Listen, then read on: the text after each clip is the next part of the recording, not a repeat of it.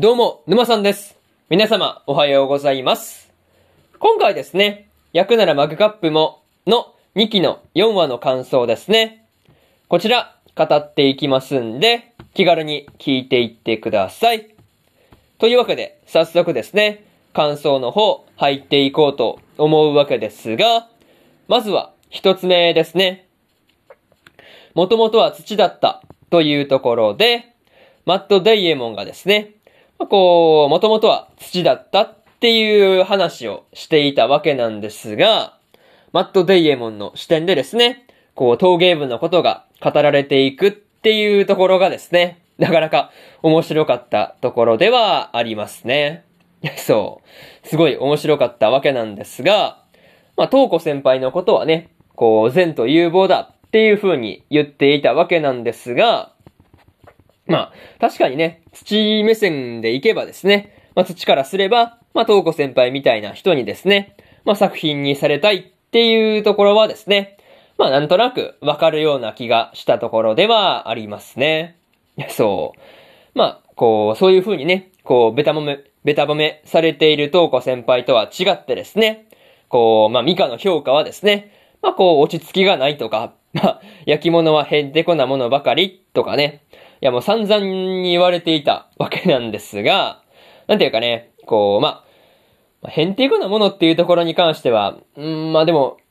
ちゃんと作品としては面白いからいいんじゃないかなっていうふうには思うんですが、まあ、落ち着きがないっていうところに関してはですね、間違ってはいないから、まあ、ついつい笑ってしまったところではありますね。そう。なかなかそういうところが面白かったんですが、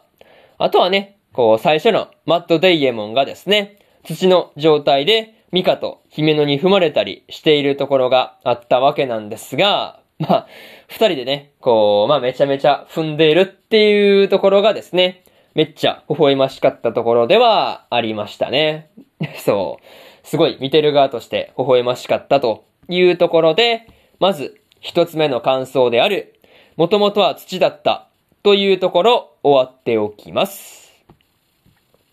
でですね、次、二つ目の感想に入っていくんですが、最後のごとまき糖度というところで、ミカがですね、元からあった陶器の、まあ、お友達としてマット・デイエモンを作ったんだっていう話が出てきていたわけなんですが、まあ、陶器のお友達を作ってあげたいっていうところがですね、まあ、すでにミカらしい思いつきだなっていう風に思ったりしました。そう。なんかそういうところにもうすでにミカらしさが出ているっていう話で、まあ、しかもね、こうわざわざ、こう元からあった陶器と、わざわざこう同じごと巻き糖度で、こう作ってあげようとするっていうところがですね、まあ、ものすごい陶器に対しての優しさがあるなっていうところをね、まあ、感じたところではありますね。なんかそういうところのこだわりもいいですよね。そう。なんか、めちゃめちゃこだわってて、こだわってていいなっていう風に思ったんですが、まあ、とはいえ、マット・デイエモンがですね、東子先輩ではなく、ミカによって、こう作品になるっていうことがわかるなりですね、まあ、終わったとかね、言ってるところはですね、まあ、笑いが止まらなかったところではありますね。そう。なかなかこれは面白かったわけなんですが、まあでもね、こう何回も作り直していくうちに、マット・デイエモンの形に近づいていったっていう、まあ、話もね、出てきていたわけなんですが、まあそもそもね、何回もこう作り直したりしているっていうところにですね、まあ、ミカのこだわりというかね、情熱というか、まあそういったところをね、感じたところではありましたね。まあそういうところで、まず、えーまずというか、二つ目の感想である、最後のごと巻き糖度というところ、終わっておきます。でですね、次、三つ目の感想に入っていくんですが、失敗したけれど、というところで、最後の焼き上がりのところでですね、まあ、マット・デイエモンの頭のところにですね、まあ、大きな穴が開いてしまっていたわけなんですが、まあ、その穴にですね、まあ、こう、中途半端に開けるんじゃなくて、まあ、全部開け、きっちりね、もう綺麗に開けてしまって、こう、まあ、そこに土を入れて、植木鉢みたいにしてしまうっていうところがですね、まあ、この時のミカの発想の勝利っていう感じでしたね。そう。いや、そこでね、失敗したって落ち込まずに、新しい発想で乗り越えていくっていうところが、本当にすげえなっていうところだったんですが、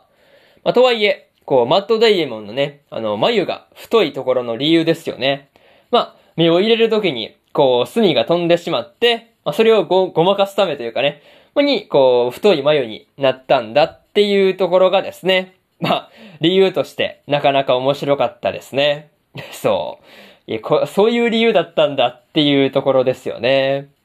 またね、こう、焼き上がりの時に、こう、穴が開いてしまった時にですね、マット・デイエモンがミカの期待に沿うことができなかったっていうことで、まあ、ちょっとショックを受けていたりするっていうところがですね、こう本当にね、ミカに対して優しくなったなっていう風に思わされたところではありましたね。あとはね、マット・デイエモンに植えられている花が、こう、季節ごとにね、植え替えられているんだっていう話ですね。なんかこれにはね、ちょっとこう、なんていうかね、ミカからの、こう、マッド・デイエモンに対する優しさというかね、なんかそういうところがあって、すごい感動したところではありますね。まあそういうところで、三つ目の感想である、失敗したけれど、というところ、終わっておきます。でですね、最後にというパートに入っていくんですが、今回ですね、マット・デイエモンが土から完成するまでの話になっていたわけなんですが、マット・デイエモンがですね、最後にはミカに作られたっていうことを誇りに思っていることがですね、まあ、すごい見ていて嬉しくなるところではありましたね。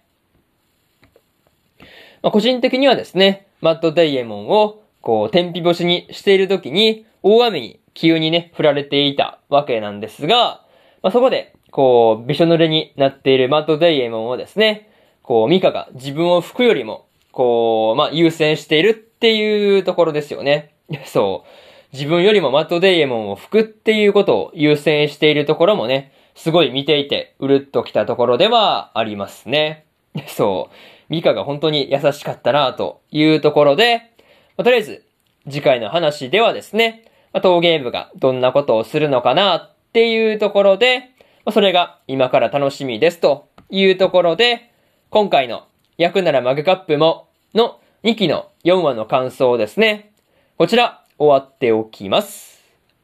でですね、今までにも1期の1話から12話の感想と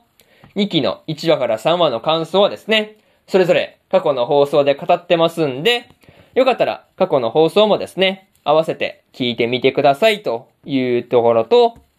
そして、今日は他にも日本更新しておりまして、世界最高の暗殺者、異世界貴族に転生するの3話の感想と、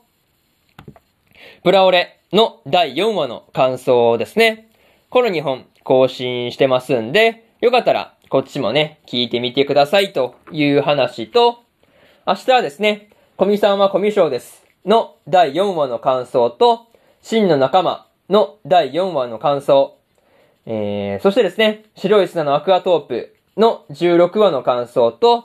スカーレットネクサスの18話の感想ですね。アクアトープは17話か。17話の感想ですね。この4本更新しますんで、明日もよかったら聞きに来てください。